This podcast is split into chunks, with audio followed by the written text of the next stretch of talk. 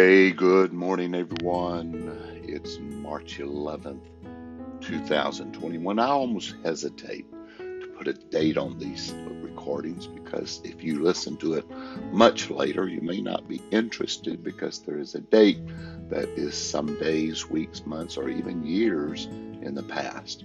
Anyway, I have this thought for you today.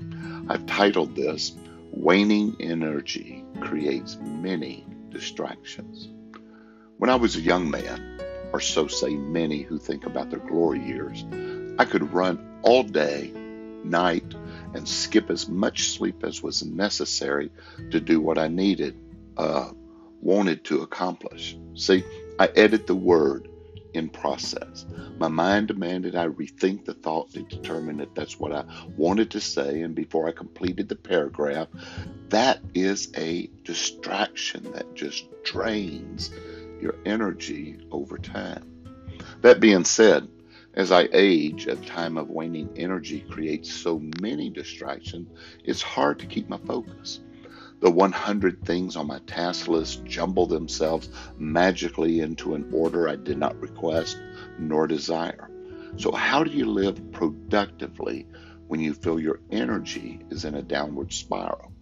My oh my, what a question. It's even more crucial to think about this during these times of isolation, little family contact, and worrying about the outcome of everything happening. It may be easier than you think, however. Equally, it may be the most difficult thing you've ever attempted to accomplish. That's living productively when you feel your energy is on a downward spiral. The Apostle Paul probably felt this way and in the way of an evangelist, a missionary, an apostle, and a follower of Christ, he commanded that we should bring into captivity every thought to the obedience of Christ. 2 Corinthians 10:5. Capture the thought. Make it a captive that is controlled. Well, sometimes that's easier read than done. So how do you capture your distractions? We all have techniques unique to our personality that we use to capture distractions. As I write this, I'm looking at my desktop, landline on the right, mobile on the left, both on and ready to distract me with notifications and rings. The coffee cup begs to be picked up. Wait a minute, I'm going to take a sip. Ah, good coffee and the fan needs to be redirected. The computer desktop streamlined. The window is wide open. An incredible 30 degrees of coolness rolls in. Outside, the frost is forming on the grass as the sun peeks over the mountains to the east. See, those are distractions.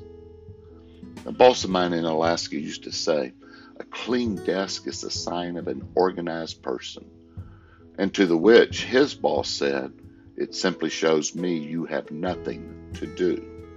Perhaps you need a distraction free zone. When I'm thinking about my schedule, a project, or planning some event, I find it's a must to grab a favorite pen, highlighters, my notebook of graph paper, and retreat to a quiet corner where I can think and note my plan. Okay, add some coffee to the mix, and I'll fly through the process. Have you ever watched a young person do homework or play a video game? They seem to enjoy distractions, or at least some of them do. I can't handle them. Don't talk to me. Turn the music off. Let me focus, focus, focus. Where's my Bose noise canceling headset? Maybe some blinders will work. This morning, my iPad is open to a website that allows us to schedule our vaccination that is all the rage these days. Every few minutes, I refresh the page to see if the registration has opened. It's supposed to, you know. With only 750 potential open openings, we are simply one among thousands waiting weeks upon end for an opportunity. So this is a full-time search while trying to be focused on other necessary task. One thing I've learned, and it only come only works some of the time, if you will learn to focus on the quick tasks first, easy wins, knock them out, get them done. That'll generally clear the path for better focus on main tasks. Still, I learned to give myself only so much time to clear the easy wins off the plate, else everything more important may never get done. It's talking about priorities.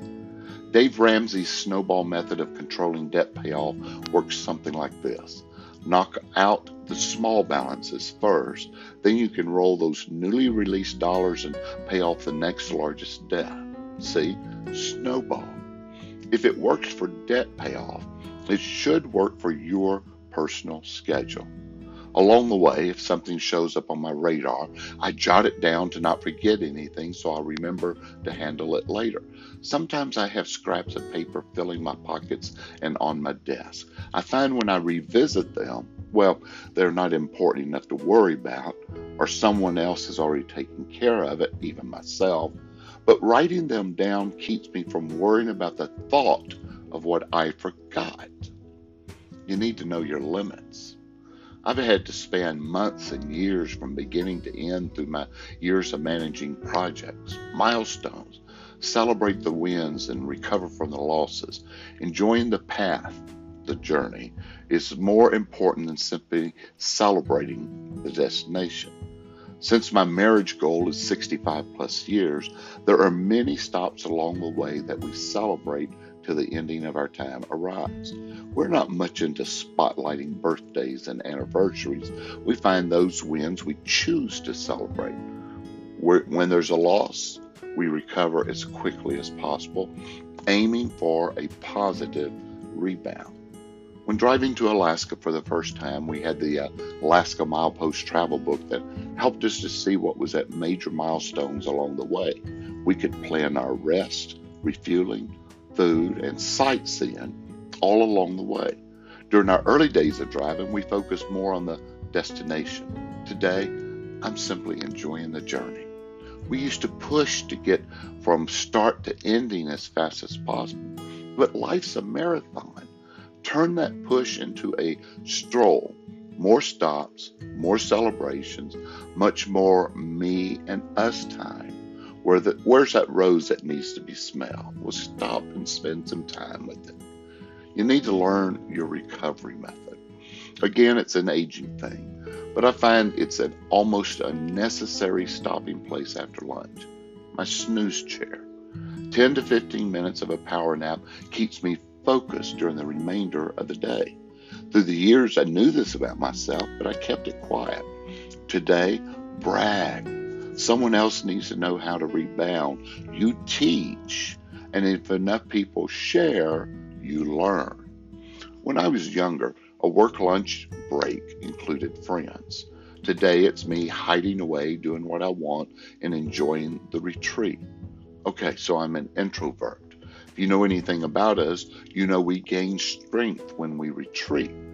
Ex- extroverts gain strength when they mix and mingle. I started learning about introversion when working in downtown Houston. I could walk through the six miles of tunnels during lunch, find a little diner, sit and relax with people all around, except I didn't know anyone. Now, rested? Let's get back to work. Publish your goal.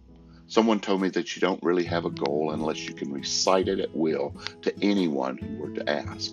Equally, writing it down puts it at the ready to be read, reread, or shared. I told several people this week to take a snapshot of their dreams, deck it out with all the trimmings, publish it to a wall above their workspace, and every time you hit a drudge assignment, glance at your dream recite your goal. Imagine that what you're doing is preparing for that future place. Does this work? Sure. If you want it, you'll work for it. Equally, it helps you analyze what you're presently doing that may be a distraction that prevents your dream from becoming your reality.